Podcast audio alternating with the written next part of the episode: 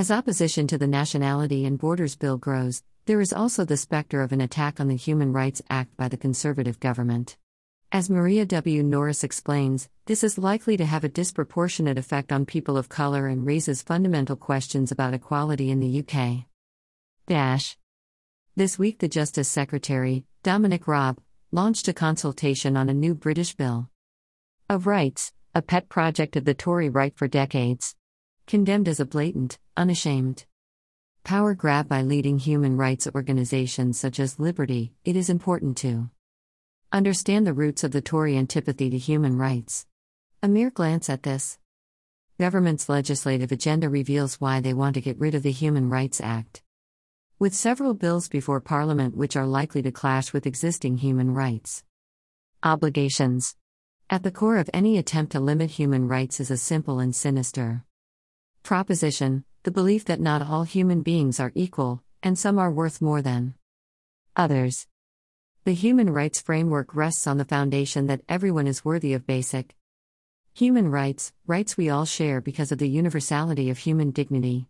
No matter what we've done or who we are, where we come from, we all have certain rights which should not be violated.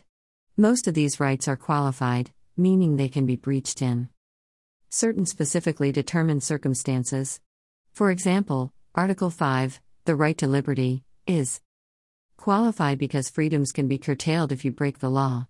But there are two rights which are absolute and cannot be qualified under any circumstances, Article three, freedom from torture, and Article four, freedom from slavery. And it is precisely the absolute nature of some rights which irks the government. To fully understand why this is the case, look no further than one of the legal cases at the core of the U K's opposition to human rights, that of Chahal v. United Kingdom nineteen ninety-seven.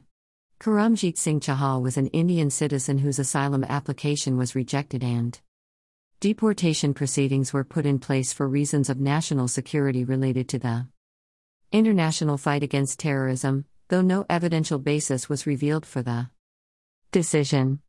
Chahal appealed against his deportation, claiming that he would be tortured if sent back to India. Chahal had indeed been tortured during a trip to India in nineteen eighty-four, with the same happening to his parents and relatives in nineteen eighty-nine. His appeal reached the European Court of Human Rights, E C H R, in nineteen ninety-six, when it was ruled that his deportation would be in breach of Article three, the prohibition against torture. Dash. But why have these deportations been stopped? Because the prohibition against torture is absolute. Because to deport these individuals would have left them vulnerable to cruel and unusual punishment, and that is something that can never be accepted, no matter what evil that individual themselves has done. Dash.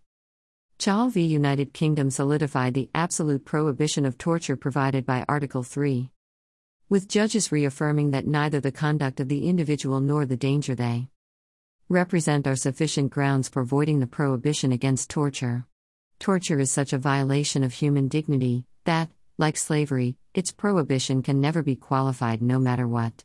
As a result, the U K could not rely on its national security interest to justify deporting Chahal to a place where there was a possibility of torture. The Chahal case has become a key part of the jurisprudence in deportation cases and a significant irritation to successive U K governments, who have regarded it as posing an untenable limit on the state's rights to deport non-citizens in the name of national security. As human rights professor Conor Gearty argues, there is probably no single case that has driven the government's animosity towards human rights more than Chahal. Tony Blair made his dislike of the Chahal ruling public by declaring that the rules of the game are changing in a speech after the seven seven's terrorist attacks, saying should legal obstacles arise, we will legislate further, including, if necessary, amending the Human Rights Act, in respect of the interpretation of the E C H R. In any event, we will consult on legislation specifically for non-suspensive appeal process in respect to deportations. Dash. Former U K Prime Minister Tony Blair. Dash. Soon after seven seven's, while David Cameron was still Shadow Home Education Secretary, he gave a speech singling out Chahal as problematic, under the European Convention on Human Rights, E C H R, and in particular through important cases such as Chahal, it has become close to impossible to deport foreign nationals that may pose a threat to the U K.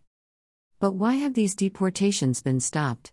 Because the prohibition against torture is absolute. Because to deport these individuals would have left them vulnerable to cruel and unusual punishment, and that is something that can never be accepted, no matter what evil that individual themselves has done. But this basic level of equality and human decency is unpalatable to this government, who is part of this consultation wants judges to consider the conduct of an individual pursuing a human rights claim during their decision-making. Dash. Opposition to human rights is fundamentally opposition to the belief that human beings are equal. Opposing human rights means that instead, the government believes that some people can have their rights violated, if it serves the national interest. Dash. But the state has a legal duty to protect your human rights regardless of your conduct, and opposing this basic fact reveals that this government, at its core, does not believe that human beings are equal. Instead, they want a hierarchy of rights, a hierarchy which is becoming more racially stark by the day. There are several bills currently before Parliament with powers which will very likely clash with human rights obligations, disproportionately affecting minority groups, such as limiting the right to protest, reducing our obligation to asylum seekers, and possibly introducing voter I D. Those at risk of deportation and torture are overwhelmingly black and brown. With the expansion of the denationalization powers proposed by the Nationality and Borders Bill, it is black and brown British citizens who are more vulnerable to human rights violations. Let's not forget that as we speak there are dozens of British women and children languishing in refugee and prison camps in Syria, in conditions which human rights campaigners are akin to torture and degrading treatment. Opposition to human rights is fundamentally opposition to the belief that human beings are equal. Opposing human rights means that instead, the government believes that some people can have their rights violated, if it serves the national interest. Irritation at the absolute prohibition against torture in particular, and human rights as a whole, demonstrates a stark demarcation between two groups, between the privileged ones whose human dignity is inviolable, and the few whose dignity is fair game. Dash. If you enjoyed reading this article and you got some benefit or insight from reading it, donate to keep Media Diversified's website online. For ideas about how you may resist the bill, use Bidetentions template to email your M P that the hashtag Borders Bill will criminalize refugees, erode the meager rights of those subject to immigration control, and sow further division into U K society. Click here for the petition. Opposing Clause nine of the Nationality and Borders Bill. Sign and share on your social media channels. Dash. Maria W. Norris is an academic researching white supremacy and terrorism in the U K. She hosts the Enemies of the People podcast. Follow Maria on Twitter.